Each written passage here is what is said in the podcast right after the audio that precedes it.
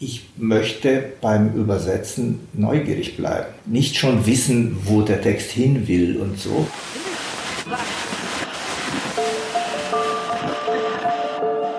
Herzlich willkommen zu Hansa Rauschen, dem Literaturpodcast des Hansa Verlages. Mein Name ist Florian Kessler. Hier sprechen alle zwei Wochen Lektorinnen und Lektoren mit Menschen aus der Welt der Bücher, mit Schreibenden und Lesenden, mit Leuten von anderen Verlagen und aus dem Haus. Es geht um alles, was in Bücher passt und außenrum passiert. Und das ist wirklich nicht wenig. Genial, verrückt, groß. Der rumänische Schriftsteller Mircea Catarescu ist so etwas wie der Mystery Man der Weltliteratur. Ein großer Schriftsteller monumentaler Fantasiemaschinen von Großromanen, wie sie beileibe nicht alle Tage erscheinen. In diesem Herbst aber mit einer großen Neuerscheinung wie ein UFO bei unserem Verlag Tscholnay, mitten zwischen allen auch nur ein bisschen interessierten Landen. Catarescus Roman heißt Sunenuit. Übersetzt aus dem Rumänischen hat ihn Ernst Wichner. Dieser ist 1952 in der damaligen Volksrepublik Rumänien geboren, war bereits früh im berühmten Schriftstellerkreis Aktionsgruppe Bannert und siedelte 1975 nach Deutschland über. Mit Ernst Wichner habe ich in dessen Wohnung über sein eigenes Schreiben ebenso wie über das Berliner Literaturhaus gesprochen, das Ernst Wichner viele Jahre lang leitete und ebenso natürlich über das Übersetzen von Weltliteratur, über osteuropäische Literatur und ihren Weg zu deutschsprachigen Lesern, über die Bedeutung von Literatur und nicht zuletzt über diesen sehr besonderen Schriftsteller Mircea Catarescu und Catarescus großes, vor Schönheit und Seltsamkeit schier schwebendes, jetzt erscheinendes Werk mit dem Titel Solenuit. Viel Spaß! fange an und ich frage eigentlich gleich mal nach dem Buch. Hier liegt es jetzt auf Rumänisch vor uns und Sie haben sicherlich lange, lange übersetzt. Am 23. September erscheint bei Cholnay nun die deutsche Ausgabe mit 1008 Seiten. Da wird viel Zeit und viel Leben hineingeflossen sein. Ist das eigentlich ein seltsames Gefühl, wenn man das dann plötzlich abgegeben hat, wenn so viel geschehen ist, ähm, wenn man so viel Zeit in diesem Zimmer hier damit verbracht hat? Es ist erleichternd. Ähm, man hat, wenn man an so ein großes Buch rangeht, äh, gibt es unendlich viele Möglichkeiten zu scheitern. Es gibt die Möglichkeit, dass man den Verstand verliert, in dem Sinne, dass man dem Autor auf den Leim geht, wie ein äh, Leser, der sich äh, über die Gebühr identifiziert oder so, und der sein Leben da drin beschrieben sieht oder so. Was eine Gefahr ist, denn Mircea Catarescu ist etwa in meinem Alter und wenn er von der Kindheit seines Helden spricht, dann ist es, äh, sind es Bilder seiner eigenen Kindheit, die mit meiner nicht unverwandt ist. Also eine solche Gefahr könnte real bestehen durch die schiere Altersgleichheit. Er ist vier Jahre jünger als ich. Also wenn man da durch ist oder wenn ich, als ich da durch war durch diese im rumänischen 840 Seiten, im Deutschen werden es leider, ich hatte gehofft, es wird die tausende Grenze überschreiten, aber wir bleiben bei 910 Seiten. Ach wirklich? Ach, das ist anders annonciert. Sehr viel mehr Text, äh, ja, das war berechnet annonciert. Mhm und man hat doch mehr Text auf die Seite gekriegt und hat den Satzspiegel offenbar etwas vergrößert und die Schrift ein bisschen verkleinert, damit das Buch auch noch gebunden werden kann. Wie lange haben Sie daran jetzt gearbeitet? Ich habe alles in allem ein Dreivierteljahr daran gearbeitet. Ein Dreivierteljahr nur. Ich habe mir vorgestellt, dass in ein solches Bergwerk, denn es gibt ja solche 800, 900 Seiten und solche 800, 900 Seiten, ja. und in einen solchen Koloss einzusteigen, in so einen Turm von Babel in einer solchen Sprache. Ich hatte mir vorgestellt, dass man da viel, viel, viel Zeit benötigt. Gerade deshalb nicht.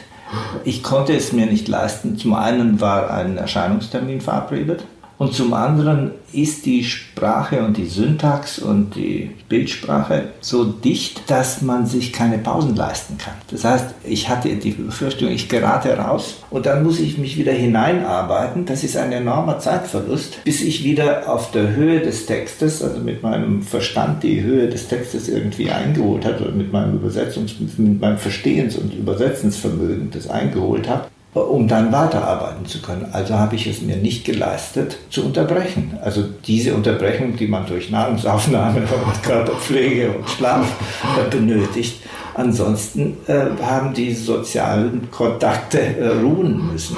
Und dann schafft man es. Wenn das Buch nicht so komplex gewesen wäre, nicht so schwierig gewesen wäre, hätte ich länger gebraucht. Ich muss jetzt dazu sagen, wir sitzen hier in Ihrem wunderschönen Arbeitszimmer, ähm, das eigentlich ganz aufgeräumt im Moment aussieht und so, als würde hier ein wohlgeordnetes, gut sortiertes Arbeiten vonstatten gehen. Aber das klingt ja jetzt so, als wäre hier etwas Ekstatisches vor sich gegangen, als hätten Sie sich da wirklich gar nicht mehr rausbewegt, als hätten Sie hier richtig gelebt mit dem Text. Das habe ich. Ekstatisch war es nicht, aber es war hochkonzentriert. Es ist das Buch ja nun seit mehr als zwei Monaten aus dem Haus. Und es ist sehr vieles aufgeräumt. Und als ich noch am Übersetzen saß, lagen auf dem Boden noch allerhand Bücher. Denn äh, in diesem Buch äh, kommen natürlich äh, eine Unmenge Literatur vor, als Kryptozitate, als Zitate, als ähm, teilweise auch referiert, ganze Biografien und Wissenschaftlerbiografien, äh, wo man in manchen Fällen, das, das ist auch ein, äh, ein Stück weit der Reiz dieses Buches, äh, wo man in manchen Fällen die Biografie so abenteuerlich ist und der Mensch so weitgehend unbekannt, dass man denkt, das ist jetzt reine Fiction. Aber schon beim ersten Blick äh, Richtung Wikipedia merkt man, diesen Menschen hat es tatsächlich gegeben. Und dann erfährt man hier ganz, ganz wahnsinnige Dinge über einen rumänischen Psychologen und quasi Psychoanalytiker der, der vorletzten Jahrhunderthälfte, der in Paris gelebt hat und ein Traumforscher war und auch ein Buch darüber geschrieben hat, das natürlich im Kommunismus nicht vorhanden war in Rumänien, weil äh, die Traumforschung als dekadent, bürgerlich dekadente Wissenschaft galt, die es zu bekämpfen galt und nicht zu befördern. Äh, dessen Buch ist dann nach der Wende aufgetaucht. Mircea Cătărescu hat es natürlich gelesen und schon hat er einen Ort gefunden in seiner großen Erzählung auch für diesen Menschen und für dessen Leidenschaft, äh, dessen Wahn. Ähm. Und solche Figuren gibt es mehrfach, wo die tatsächlich Persönlichkeiten der Zeitgeschichte sind, mehr oder weniger bekannt die hier vorkommen. Und dann muss man, um einigermaßen adäquat übersetzen zu können, auch wenn man dies, deren Bücher kriegen kann, da hineinlesen. Und äh, ich habe auch äh, ein, einen Roman, der hier vorkommt, von dem ich der quasi tri Trivialroman ist, oder ein Stück seriöse Unterhaltungsliteratur eher so. Den habe ich mir auch besorgt und gelesen. Und also äh, man hat dann schon eine ganze Menge Bücher jenseits der, der Wörterbücher. Ich frage gleich noch äh, natürlich genauer nach Cartarescu und auch danach, wie Sie überhaupt auf ihn getroffen sind und was da die Verbindung ist. Aber erstmal noch diese Arbeitsweise in einem solchen Prozess mit einem solchen Buch wie diesem Solenoid. Gibt es dann so etwas wie so Recherchephasen, wo man liest und nachguckt und überhaupt sich informiert? Und dann geht es wieder Satz für Satz weiter oder ähm, wie funktioniert das denn auf dem Blatt? Ähm, das sind lauter so Dinge, die, die ich mich noch vor kurzem gescheut habe auszusprechen. Ich kenne das Buch nicht, bevor ich es übersetze. Sie haben es vorher gar nicht gelesen? Es gibt äh, zweierlei. Ich habe das äh, lange nicht, niemand nicht zugegeben. Und dann habe ich mal mit einer älteren, erfahrenen äh, Kollegin von Ihnen, Katharina Rabe, mhm. Lektorin seit Menschengedenken. Bei Surkamp. Bei Surkamp. Und für sie habe ich mehrfach Bücher übersetzt. Und ihr habe ich das dann mal gestanden. Und habe, als sie mich fragte, ja, wie geht es denn dann weiter? Auch drei Bücher von Mircea Cătărescu übrigens. Und dann habe ich gesagt, liebe Katharina, ich kann es dir nicht sagen. Ich lese das nicht, denn ich möchte beim Übersetzen neugierig bleiben. Nicht schon wissen, wo der Text hin will und so. Und ich habe mir dann auch eine legitimatorische Theorie zugelegt, die dann sagt, dass wenn ich das nicht weiß, wie es weitergeht, der einzelne Satz sehr viel mehr Aufmerksamkeit bekommt und die offenen Stellen, die er hat, offene Anschlüsse unter Umständen oder sowas, das ist dann, äh, die bleiben dann offen. Die Gefahr, das dann zu schließen und sozusagen den Text zu vereindeutigen, ist geringer, wenn man äh, ich weiß, dass es andere Übersetzer gibt, die das Buch schier auswendig können, bevor sie es übersetzen die Svetlana Geier, die Dostoevsky mhm. neu übersetzt hat, die hat ihn schier aus dem Gedächtnis des russischen Originals übersetzt. Die brauchte kein Buch mehr dazu. Die kannte den Dostoevsky auswendig. Das ist die andere Seite. Also das Buch sehr genau zu kennen und die Recherchen gemacht zu haben und sich die Bücher alle äh, schon parat gelegt zu haben ich habe es bei Doing dann mir die Bücher besorgt und, und gelesen und recherchiert. Äh, selbstverständlich ist eine solche Übersetzung immer mit Recherchen verbunden. Entspricht eine solche Theorie und Praxis des Übersetzens, entspricht die dann auch dem Objekt, dem jeweiligen Buch? Denn ähm, das scheint mir auch ein Buch zu sein, das vielleicht so etwas wie ein Blindflug ist, das nicht klar auf ein Ziel hingeht, das keinen Plot hat, der einfach nach vorne getrieben wird. Ähm, vielleicht ist das ja eine Art Anpassung an das Objekt der Begierde. Ja, nein, ist es nicht. Ich würde das gerne als, als eine weitere Stütze meiner Torheit ja. oder meiner Fahrlässigkeit äh, annehmen. Nein, das Buch ist in diesem Sinne offen und ich kann auch nicht sagen, ob Mircea Catarescu bei jedem Kapitel dann genau wusste, wie es weitergeht. Im Grunde, nein, kann ich eher bestätigen, dass er es wahrscheinlich nicht wusste, denn er, äh, er, er sagt ja auch, dass sein Schreiben ein poetisches in dem Sinne ist, dass es sozusagen einem poetischen Faden und nicht einem narrativen folgt. Und er ins, ins Offene oder ins Blinde hineinschreibt. Also ins, äh, und dann von Tag zu Tag sieht, wie es weiterzugehen hat. Und er geht, treibt es äh, noch weiter auf die Spitze, indem er sagt, dass auch bei solch einem Manuskript es kaum ihm in der Handschrift, er schreibt es von Hand, äh, mit Kugelschreiber in große Kolleghefte und behauptet, ich habe es noch nie gesehen, aber er nimmt das Risiko auf sich, das irgendwann mal zeigen zu müssen, dass es in diesen handschriftlichen großen Heften kaum Korrekturen gibt, dass das fertiger Text ist. Was ich mir vorstellen kann, wenn man wirklich, wenn, wenn das sehr ernst genommen ist, dass es ein poetisches Schreiben ist, eine durchaus rhythmische Prosa ist es, die nach Musikalität, musikalischen Prinzipien funktioniert und dann findet in ihm dieser, dieser Sound statt und der, der Sound, der Rhythmus, der Klang der Sprache plus etwas, das nun erzählt werden kann, kommt zusammen und treibt den Text voran. Insofern ja, kann man beim Übersetzen auch so vorgehen. Aber in manchen Momenten, wo ich dann im Zweifel bin über den Text oder im Zweifel war über den Text, habe ich auch mal zehn Seiten weitergelesen, um mir Klarheit zu verschaffen, wie der Konflikt hier geschürt wird oder geschürzt wird, äh, der, der, der nun ansteht, erzählt zu werden und wer, welche Person ist mit neue Personen eingeführt worden und was damit los ist, so dass man dann ja auf der richtigen Fährte ist. Aber vielfach auch äh, habe ich einfach wirklich war der nächste Satz, der nächstfolgende Satz mir völlig unbekannt. Unbekannt ist ja, glaube ich, ein ganz gutes Stichwort, wenn man über diese Bücher spricht. Ich habe natürlich auch die Rezensionen mir angeguckt, überhaupt zu seinen Büchern, zu den bisher auf Deutsch erschienenen Büchern. Ähm, und das ist schon sehr interessant, weil es da immer wieder darum geht, dass die Rezensenten versuchen, diesen poetischen Faden zu beschwören letztlich, ähm, diesen Sound, diesen Klang nachzuahmen oder ihn irgendwie zu, zu äh, in, in Worte zu bannen. Wie kann man das denn überhaupt beschreiben, was in diesen Büchern geschieht? Denn man kann ja ganz sicher nicht einfach anfangen, eine Handlung zu erzählen.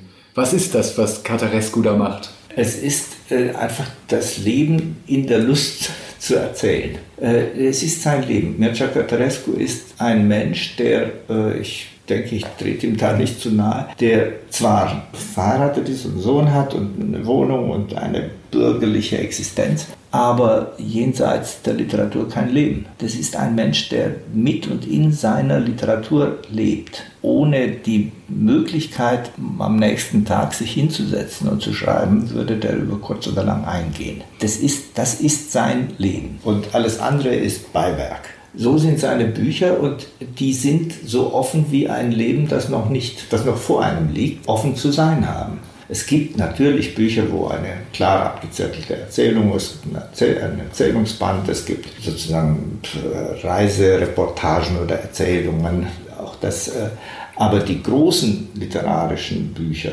sind alle äh, Erkundungen dessen, was im Bewusstsein dieser Figur, also in der Trilogie gibt es ja, in dieser Orbitor-Trilogie, gibt es einen Mircea. Das ist, er sagt nicht, dass das Mircea Catarescu ist, er sagt auch nicht ich in dem Buch, aber er spricht von Mircea, also von sich selbst in der dritten Person. Und er erzählt dessen Leben in, in diesem Roman. Unternimmt er den Versuch, alles das, was zur Welt gehört, noch einmal zu beschreiben, wie es der ganz, ganz große Roman so von, von Cervantes her und von, von der Ilias und Odyssee her, groß, das große Epos, äh, die Welt erzählen wollte.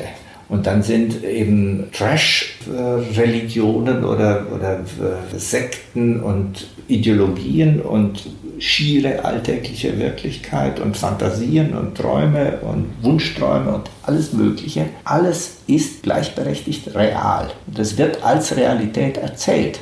Plötzlich landet ein der Ich-Erzähler irgendwo in irgendeiner Unterwelt mit Fabelwesen, die irgendwelche äh, kruden Rituale vollziehen und man weiß nicht, was los ist. Das ist, ja, das ist diese Wirklichkeit, die wir nicht mehr kennen. Sie haben einen sehr schönen Text geschrieben, auch zu diesem Buch, zum neuen, zu Solenoid, ähm, den man aber auch anwenden könnte vielleicht auf die Orbitor-Trilogie. Und der fängt ganz anders an, Ihr ihr Text darüber. Der fängt nämlich an mit Realien, der fängt an mit der Stadt Bukarest, das, das gefüllt ist mit Realität letztlich. Aber irgendwas geschieht mit dieser Realität. Sie wird anscheinend versetzt durch dieses, was, was Sie gerade beschrieben haben, dass da so viel anderes durch diesen Filter des Autors hindurchgehen kann und dazukommen kann.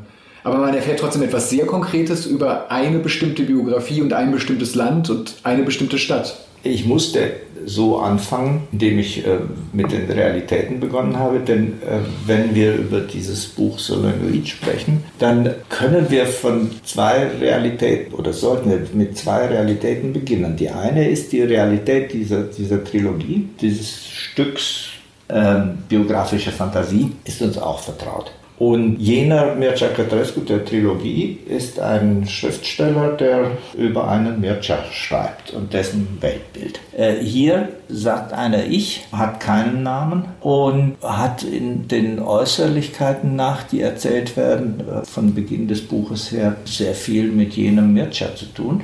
Er hat bis zu seinem 20. Lebensjahr die gleiche Geschichte, die gleiche Biografie, die gleiche Wohnadresse, die gleichen Eltern und so weiter. Und dann gerät er in den studentischen Literaturkreis, in dem auch Mircea Cătărescu war, den Mircea Cătărescu persönlich auch besucht hat. In jenem Literaturkreis liest der Ich-Erzähler von hier, der ein Gymnasiallehrer ist, liest er äh, eine 20-seitige große Dichtung vor und äh, wird ausgelacht. Also ist für ihn die Literatur erledigt. Er besteht zwar aus nichts als Literatur, er hat bis dahin nichts getan als bloß gelesen, gelesen, gelesen und, und fantasiert und Gedichte auswendig gelernt und sich lächerlich gemacht unter den Gleichaltrigen, weil er so ein, so ein Büchermensch ist und die anderen Sportler waren und so.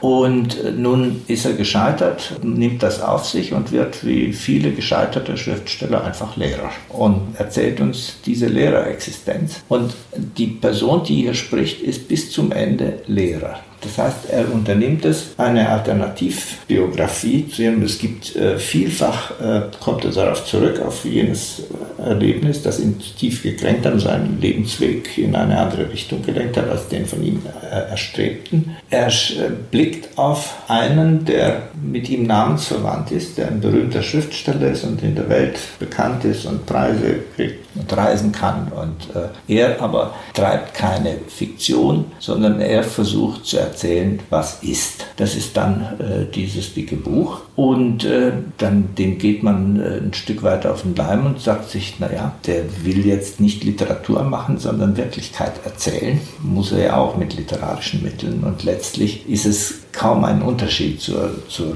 Orbitor-Trilogie im, im, Verfahren, im, in, auch in der Mischung von, Real, mhm. von Realität und Fiktion. Nur halt haben wir einen anderen, eine andere Erzähleridentität.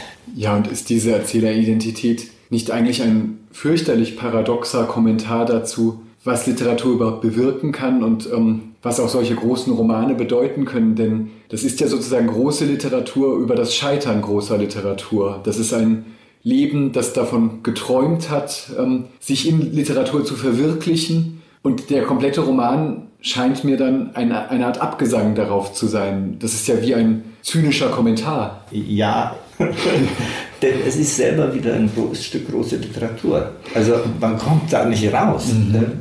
Wenn man auf kluge und raffinierte und, und anspruchsvolle, ästhetisch anspruchsvolle Weise ein banales Leben erzählt, gerät man in die Gefahr, große Literatur zu schreiben. Mhm. Kann es einem passieren? Was will man denn machen?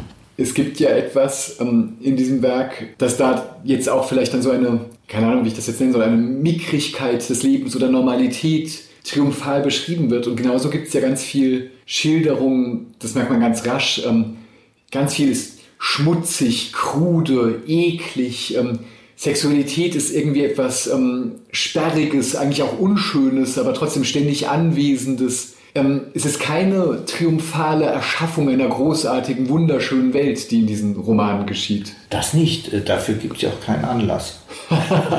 das war eine sehr gute Antwort. Er, er lebt ja, ist ja Zeitgenosse äh, von uns und mhm. in Europa und trägt diese ganze europäische Geschichte auf dem Buckel und sieht keinen großen Anlass, glücklich und hoffnungsfroh zu sein, so als Sohn Politiker. Und das äh, färbt auch dieses Buch. Wissen Sie, wie es endet. Nein, das weiß ich nicht. In einer äh, Liebesgeschichte, also dieser, dieser äh, Rumänischlehrer äh, hat eine vor dem, vor dem sonstigen Lehrerkollegium verheimlichte äh, Liebesbeziehung zu, zur Physiklehrerin, die nicht an die Physik glaubt, sondern versucht ähm, an die Metaphysik zu glauben. Die bekommen ein Kind und äh, sind unterwegs in der Stadt Bukarest mit dem, mit dem Baby es gibt in der, in der ganzen Stadt äh, gibt's einen Kranz von, also entlang der lauter Außenbezirke von fünf Solenoiden. Und diese Solenoiden drehen durch, laufen auf ihrer höchstmöglichen Leistungsstufe. Das sind Maschinen, Magneten das sozusagen. Magneten, die Gravitation auf, zumindest, das ist eine ihrer geringeren Leistungen, die, die, die das Magnetfeld der Erde abschwächen, sodass äh, keine Gravitationskraft mehr stattfindet in dem Moment war sie junge Familie, diese, diese mhm. Dreiergruppe, die beiden Erwachsenen, die sich lieben mit, dem, mit der Frucht dieser Liebe, dem kleinen Kind, äh, unterwegs durch die Stadt merken, dass es äh, bebt und dröhnt. Und er, weil er sich auskennt mit diesen Solenoiden und das alles studiert hat, äh, begreift die Gefahr und sie rennen aus der Stadt raus und können gerade noch von der Stadt, die aus ihrem Umkreis rausbricht, und sich in den Himmel erhebt. Die ganze Stadt Ganz Bukarest äh, an der Peripheriegrenze reißt sie aus dem Boden mit allen Gebäuden, mit den Fundamenten, mit den Kanalisationen, mit allem, was da ist. Hier wird jetzt paradox, die Stadt fährt zur Hölle, aber in den Himmel. sie steigt da auf in den Himmel und sie springen gerade noch ab und können äh, sich retten in einen Wald bei Bukarest. Und dort gibt es im Wald eine kleine verfallene Kapelle mit Innen, mit Wandbemalungen und dort kriechen sie unter und dort werden sie ihr Lebtag zubringen. Und sind vielleicht auch der Geschichte entgangen irgendwie. Ja, damit sind sie dieser seltsamen Himmelfahrt entkommen. Ja, das ist die, die verrückteste Apokalypse, die ich kennengelernt habe, also die, die nach oben hin stattfindet. Und vielleicht auch wirklich ähm, ein Paradox, dass ähm, es geht um Erhebung, um ähm, das, das steckt ja auch drin in diesen ja, Solenoiden. Ja. Es, ähm, es, geht um herausgerissen werden aus der normalen, aus der wirklichen Wirklichkeit. Genau. Genau. Das, was Literatur auch kann, und das ist gleichzeitig ein Tod und ein Scheitern und etwas Erhebendes, Konstruktives.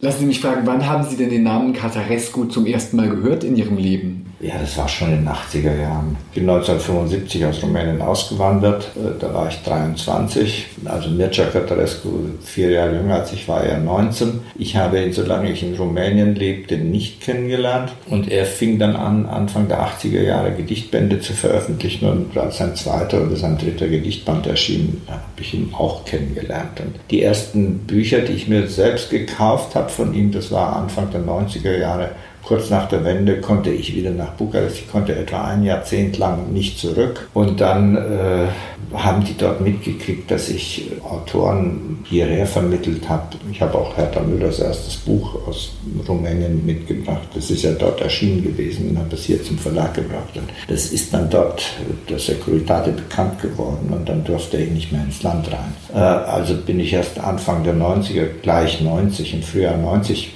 damals werde ich wohl meinen ersten ersten Gedichtband von Catarescu mir gekauft haben. Und übersetzen wollte ich ihn immer schon, aber er hatte einen guten Übersetzer, das war Gerhard Jäger. Der ist dann allerdings irgendwann krank und war nicht mehr mhm. arbeitsfähig, konnte nicht mehr übersetzen und dann fing ich an. Das ist ja, ich bin in den 80er Jahren in Westdeutschland geboren und deswegen ist es für mich schwierig, etwas zu wissen oder gar zu beurteilen ähm, über darüber, wie Literatur sich unter solchen Bedingungen entwickeln konnte. Muss das nicht für Sie, der Sie 75 weggegangen sind und der dort verfolgt wurde oder verfolgt worden wäre, ähm, müssen Sie nicht einen ganz zwiespältigen Blick gehabt haben auf die Literatur, die weiterhin dort entstand und ähm, muss das nicht kompliziert gewesen sein, was da in den Jahren geschah bis, bis 89? Das war höchst kompliziert. Ich hatte nicht diesen, diesen Verdachtsblick auf das, was dort entstand. Mhm. Das ist ja eine, eine, alte Geschichte. Das hat ja äh, auch Thomas Mann hat ja auch gesagt, das äh, sei alles von Schande behaftet, was äh,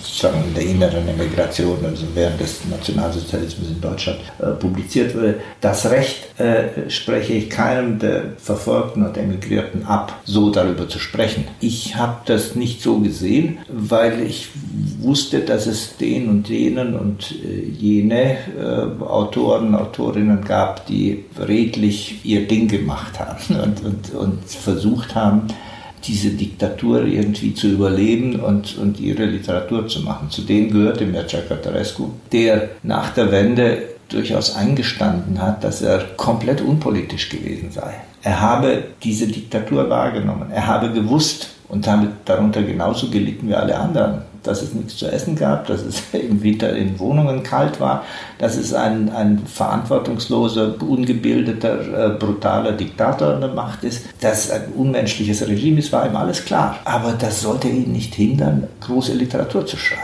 Mhm. Und die funktioniert nach ihren eigenen Gesetzen, egal ob das in, in der liberalsten Demokratie ist oder in der Diktatur ist. So, das war seine Position. Die kann man äh, kritisieren. Hertha Müller hat das kritisiert. Das ist auch ihr gutes Recht aus ihrer Erfahrung heraus. Mhm. Sie ist direkt verfolgt worden und die dann sagt, mir reicht das nicht. Das ist, äh, das ist keine Position, die ich billigen kann. Ich schon, ich habe auch nicht die Erfahrung von Hertha Müller gemacht. Ich weiß, dass sie recht hat und ich weiß, dass Mircea Tarescu recht hat. Äh, sie haben es beide mit, mittlerweile begriffen voneinander, dass sie auch recht haben, dass das nicht mhm. Bosheit ist, des einen auf den anderen, wenn man unterschiedliche Akzente setzt. Sind diese beiden Positionen in der rumänischen Literatur oder zur rumänischen Literatur, hängt das nicht vielleicht auch damit zusammen, ähm, in welche Zeit der Diktatur das hineinfiel? Denn wir sind hier in Steglitz, nur ein paar Stadtteile vom Prenzlauer Berg entfernt.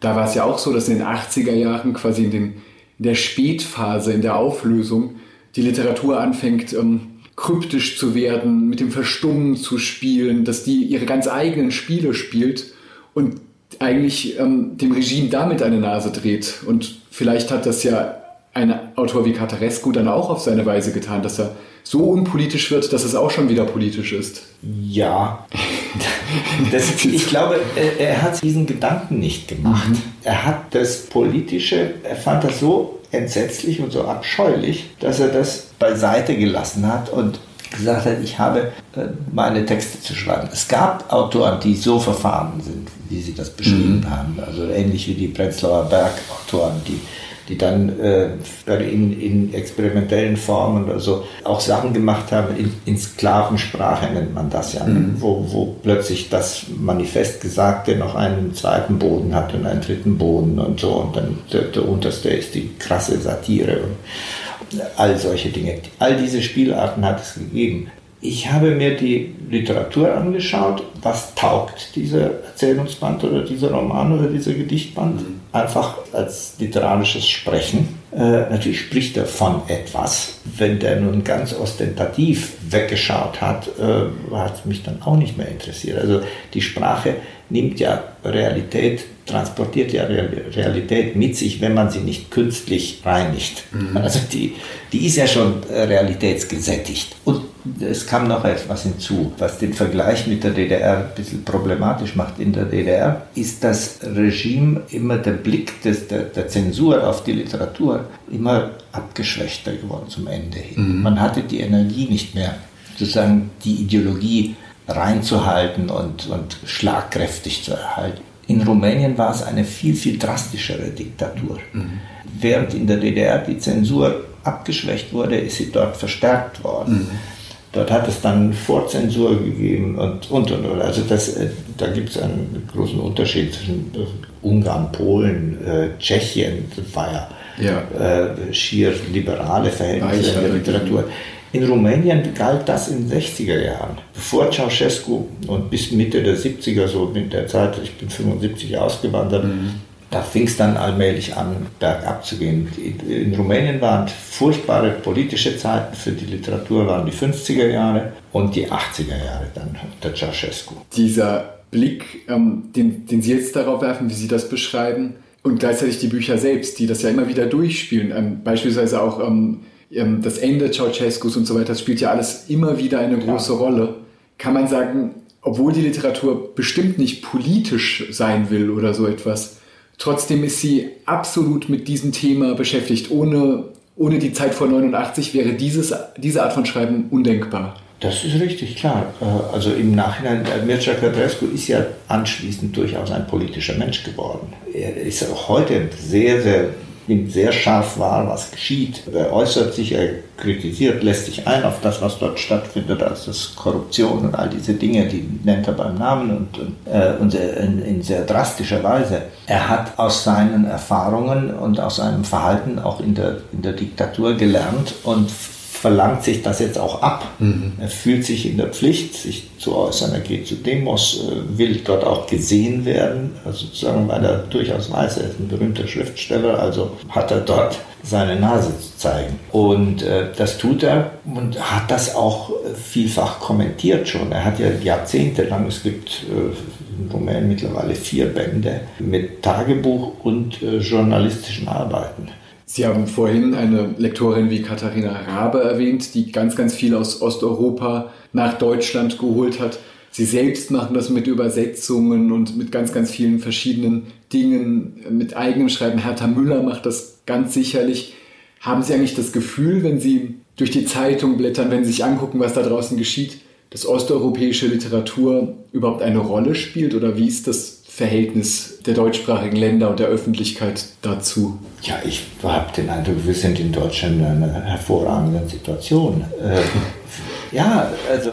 ich gucke Sie so klagend an. äh, selbstverständlich warten noch 200 rumänische Schriftsteller, äh, dass ins Deutsche übersetzt werden. Und das werden, da werden auch noch 150 bulgarische Schriftsteller drauf warten und noch 30 ungarische. Eines der wichtigsten Bücher der letzten Jahrzehnte für mich waren Peter Nadars Parallelgeschichten. Mhm. Ohne dieses Buch wäre mein Kopf in der Welt und in der Zeit anders das, ist, das geht nicht nur mir, das ist für die, für die europäische Literatur von einem enormen Gewicht. Es ist wohl so, dass man seit der Wende diese osteuropäische Literatur noch einmal ganz anders sieht. Damit hat sie sozusagen ihr, ihr Waisenkind-Status verloren. Sie ist erwachsen geworden, sie ist emanzipiert. Es ist eine Literatur, die mehr oder weniger die von der gleichen Tradition ausgeht, die wir hier auch ja. haben, die, die für die schwedische Literatur gilt, für die deutsche, für die französische, für die spanische, gilt auch für die rumänische, für die ungarische, tschechische und polnische und so weiter. Also sozusagen ein kultureller Kosmos ist, ist seit der politischen Wende deutlicher sichtbar. Sie wird nicht mehr gelesen, also jene osteuropäische Literatur, sozusagen noch mit der Brille was sagt diese Literatur uns über diese finstere Diktatur und die, die, die, die Zerstörung des Humanums ja. äh, da und dort? Davon erzählt die Literatur hier ja auch. Heinrich Böll hat ja auch von solchen Dingen erzählt, also als es um deutschen Herbst ging und, und, und die Wiederbewaffnung in den 50er und, und, und, und. Die Literatur erzählt ja immer auch von gesellschaftlichen Dingen. Äh, nur hat man und das liegt nicht an den Schriftstellern in Osteuropa, sondern das liegt an den Brillen, die wir aufgehabt haben hier. Mhm. Äh, die sind jetzt anders geputzt, anders eingestellt und äh, jetzt können wir diese Literatur lesen, äh, so als wenn die von einem Schweizer oder von einem Norweger, ist halt ein ungarischer Norweger, geschrieben werden. Schöne Formulierung. Vielleicht guckt man ja überhaupt bei den großen Werken gar nicht mehr das darauf, dass man das ständig zwangseingemeindet so in irgendeine Nationalliteratur. Das ist sowieso ein, ein, ein, Konzept aus dem 19. Jahrhundert mhm. mit den Nationalliteraturen. Dass das immer sortenrein getrennt wird. Das, ne? sind, das sind halt unterschiedliche Sprachen, ja, aber das sind europäische Sprachen. Das merkte ich auch bei der Arbeit am Cartarescu oftmals kamen hier Wörter vor, die es in, in keinem rumänischen Wörterbuch gab. Mhm. Dann musste ich in französischen Wörterbüchern nachschauen, dann war es ein von Mircea Cărtărescu jetzt, weil es brauchte. behelfsmäßig aus dem Französischen romanisiertes Wort übernommen und rumänisch abgeschliffen und dann angepackt im Text. Das hat es vorher noch nicht gegeben. Oder er, er hat ein türkisches Wort, so, worauf, ich will darauf hinaus, was Hubert Fichte mal gesagt hat. Ich weiß gar nicht, was die Leute haben, das sind doch alles nur Dialekte. es gibt eine europäische Sprache und wenn man, je tiefer man einsteigt in zwei, drei Sprachen, umso mehr merkt man, es, es hat auch das was an sich. Natürlich muss man Russisch lernen, wenn man Russisch sprechen kann. Man muss auch Rumänisch lernen und Spanisch lernen. Aber es gibt so unendlich viele Wörter, die, die sehr verwandt sind und durch, quer durch die Sprachen gehen. So. Aber eins muss ich dazu fragen. Es, man könnte ja auch die gegenteilige Behauptung aufstellen, es gibt ja manchmal, ähm, Georges Arthur Goldschmidt oder so sagt dazu dann, Kant musste ein Deutscher sein. Das ging nur mit dieser Konstruktion Subjekt, Prädikat, Objekt, mit kalter Logik. Ja, ja. Französische Philosophie musste ganz anders aussehen, genau. weil bereits die Sprache alles anders determinierte. Das wäre ja eine der wenigen Begründungen, die einem einfiele, warum verschiedene Nationalliteraturen und Sprachen schon auch oft unterschiedliche Töne ausbilden. Auch das ist wahr. Das ist, äh, äh, nur würde ich nicht mehr, also ab, ab ersten Drittel des, des 20. Jahrhunderts, einfach das, das Konzept der National, jetzt literaturwissenschaftliches als Beschreibungsmodell würde ich fallen lassen und anders das Erzählen sortieren. Ja. Musil hat mehr mit, äh, nein, mit Joyce will ich nicht sagen, zu tun. Mit wem hat er denn mehr zu tun? Äh, Vielleicht haben doch die großen Kavenzmänner immer gar nicht so viel mit anderen haben, zu tun. Ja, ja, das ist richtig. Die haben, äh, man kann den Stand der, der Entwicklung des Erzähls, die, den ästhetischen Stand einer Gattung, kann man europäisch vergleichen. Mhm. Die müssen nicht, die müssen sich noch nicht, noch lange nicht kennen. Aber äh, man weiß, was für einen großen Einfluss äh, in der zweiten Hälfte der 20er Jahre John Dos Passos äh, auf die deutsche Literatur hatte, bis auf Dublin, Berlin, Alexanderplatz, äh, ist ja ohne Dos Passos nicht zu, nicht zu haben. Auch Joyce ist damals gelesen worden, fast ein Jahrzehnt später. Die hatten ihren Einfluss. Auf den, äh, auf den Beckett haben äh, deutsche Autoren einen Einfluss gehabt und so weiter. Also es, mhm. ist, äh, man, es ist viel, viel zeitnah übersetzt worden und das gilt bis heute, sodass man sich durchaus kennen konnte. Man musste nicht warten, bis, bis ein Stück Literatur kanonisiert ist. Der Engländer musste nicht warten, bis ein deutsches Stück Literatur kanonisiert ist, um es lesen zu können in, in einer Übersetzung, sondern es ist sehr viel schneller gegangen. Und dadurch entsteht ein, ein, eine andere, ein anderes ein Selbstverständnis im Erzählen. Ja, ja. Es, wird, es kommt ein mhm. europäischerer oder ein internationaler oder ein, ein äh, Claudia Magris nennt das an einer Stelle mal sehr schön, ein internationaler. ne? Ja, da steckt das genau drin. Aber Lassen Sie mich fragen, ähm, Sie übersetzen ja überhaupt aus dem Rumänischen und ganz häufig gibt es ja bei diesen Zweierbanden zwischen zwei Sprachen ganz bestimmte Problematiken oder ganz bestimmte Möglichkeiten. Wie übersetzt man denn aus dem Rumänischen? Gibt es da etwas, ähm, ist das einfach, ist das schwer, ist das sich völlig entgegengesetzt? Kann man das beschreiben sozusagen? Ja, die Satzkonstruktion ist anders. Man muss schon den Satz umdrehen, um ihn von der einen in die andere mhm. Sprache zu bringen. Aber das sind so banale Dinge. Das ist mhm. nichts, was, was sich sperrt, sperrt und, um oder es ist alles machbar. Mhm. Äh, es gibt ein Buch von Mircea Cătărescu, das ist schwerer machbar. Dieses Langgedicht? Ja, diese Levantul, die Levante. Er hat alles, was es im Rumänischen gibt oder was man ins Rumänische bringen kann aus levantinischen Sprachen, also Maghreb und, und Levante bis also Türkei, Jordanien, Israel und Arabisches, was an Vokabular ins Rumänische geraten war und zu übertragen ist, mobilisiert, um sozusagen den levantinischen, das levantinische Bewusstsein des Rumänen, das es gab, ja, sich äußern zu lassen. Und das ist diese Dichtung. Dafür gibt es im Deutschen keine Möglichkeiten. Ich habe jetzt äh, einige Zeit darüber nachgedacht und habe gesagt, unter Umständen Anleihen beim Jiddischen, soweit es ins Deutsche zu kriegen ist, das wäre eines, weil man kann es nicht in einen deutschen Dialekt Mhm. Äh, diese Kunstsprache ist ja auch im Rumänischen eine Kunstsprache, die manchmal so klingt, als wäre sie aus dem 16. Jahrhundert oder äh, im Deutschen, als wäre es aus dem Barock oder so Frühbarock. Aber das hat es im Rumänischen so nie gegeben. Das ist von Mircea Cătărescu so geschaffen worden. Wie ist, wie, wie sollte man muss, das leisten? Und es muss dieses, dieses levantinische, diese levantinischen Klänge auch transportieren. Mhm. Wie will man das machen im ja. Deutschen? Es gibt ja immer dieses große Wort bei Übersetzungen ähm, davon, dass angestrebt würde, ähm, gar nicht das ähm, buchstabengetreu übersetzen, sondern die Wirkungsäquivalenz. Bedeutet das denn eigentlich beim Übersetzen, dass man sich teilweise auch wirklich löst vom Sinn? Gibt es manchmal Sätze, Nein. die gar nicht so Nein. dastehen, wie sie bei Ihnen dastehen? Nee, nee, nee ich mache das nicht. Das ist sehr stark gemacht worden äh, aus dem Rumänischen und deshalb tue ich das nicht. Ich versuche tatsächlich auch zu zeigen, ich will nicht einmal äh, sozusagen so tun, als wäre das jetzt Deutsch ein deutscher Roman. Also es gibt ja manchmal so die Forderung, man muss beim Lesen dieses übersetzten Buches, darf man nicht merken, dass das aus irgendeiner Sprache übersetzt ist. Und das, das kann ich nicht, das will ich auch nicht. Mhm. Ich hoffe, ich kriege ein tadelloses Deutsch hin, äh, also äh, syntakt, grammatikalisch und stilistisch ein literarisches, aber ich will den nicht täuschen. Das ist nicht von Thomas Mann geschrieben, sondern von Mircea Cătărescu.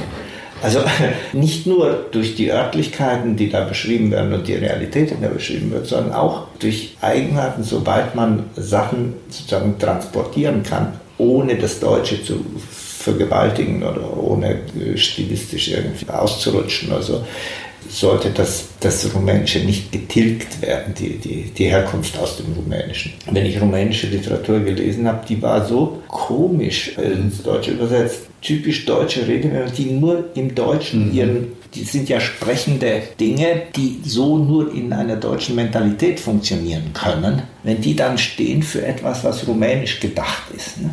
Das wird dann ganz schief. Das ist dann, dann komplett dann, dann stimmt alles nicht Kein mehr. Rumäne denkt in diesem Bild. Mhm. Ne? Bei Catarescu gibt es ja vor allem auch diese wahnsinnig starken Bildlichkeiten. Das sind ja immer wieder eigentlich entwirft er die ganze Zeit selbst seine Vergleiche und Metaphern für Dinge, oder? Dass es immer wieder so kleine Bilder gibt, die so ganz für sich stehen und ähm, irgendwie glühen. Ist das einfach harte Arbeit, wenn man da sitzt und ähm, daran arbeitet? Oder ist das auch ein Spaß und eine Freude, wenn der Satz plötzlich perfekt dasteht? Wie ist der Zustand, wenn man so etwas überträgt? Nee, das ist schon beides. Mircea Cătărescu schreibt seinen eigenen inneren Rhythmus. Das ist, solche Texte gehen ja durch den Leib. Und das ist der Rhythmus seines Atmens, seines Denkens, so seines Seins, seines in der Welt Seins. Meiner ist ein anderer. Mhm. Ich kann Ihnen ein Beispiel geben, einen Autor, den ich auch in Teilen für Hansa übersetzt habe, Norman Mania, bedeutender Schriftsteller. Ja. Ich habe mehrere Bücher von ihm übersetzt und irgendwann habe ich gesagt, ich übersetze keine Zeile Norman Mania mehr. Nicht, weil der Schriftsteller schlecht wäre, sondern ich habe gemerkt, ich leide wie ein Hund beim Übersetzen dieser Texte, weil dessen innerer Rhythmus und dessen Musikalität und so meiner komplett konträr ist. Also so wie wenn sie ein Stück Musik und das völlig auf den sich. Geist geht, ja. dass sie nicht hören wollen. Ich kann das nicht lesen und auch nicht übersetzen. Ich bin dafür der falsche Mensch. Und es hat gedauert, bis ich das begriffen habe. Und dann habe ich gesagt, gut, Schluss aus, basta. Bei Catarescu ist es äh, ist selbstverständlich sehr viel näher dran. Wir haben auch, gehört zur gleichen Generation, hat die gleichen Musik, Musiken mhm. im Ohr, also wenn es so um die mhm. konkreten Dinge geht. Aber auch ansonsten ist er mir sehr viel näher. Einfach, das ist ein Zufall, das ist nicht herstellbar. Auch er hat seine erzählerischen Marotten und ganze Erzählen beruht ja weitgehend auf Abschweifungen. Das kann einem manchmal dann auf die Nerven gehen, weil man sagt, das braucht es jetzt nicht mehr. Wir haben begriffen. so. Immer noch ein Ornament. Ich habe es längst begriffen, jetzt soll ich das auch noch übersetzen. Okay, ich muss es dann machen, das steht ja da.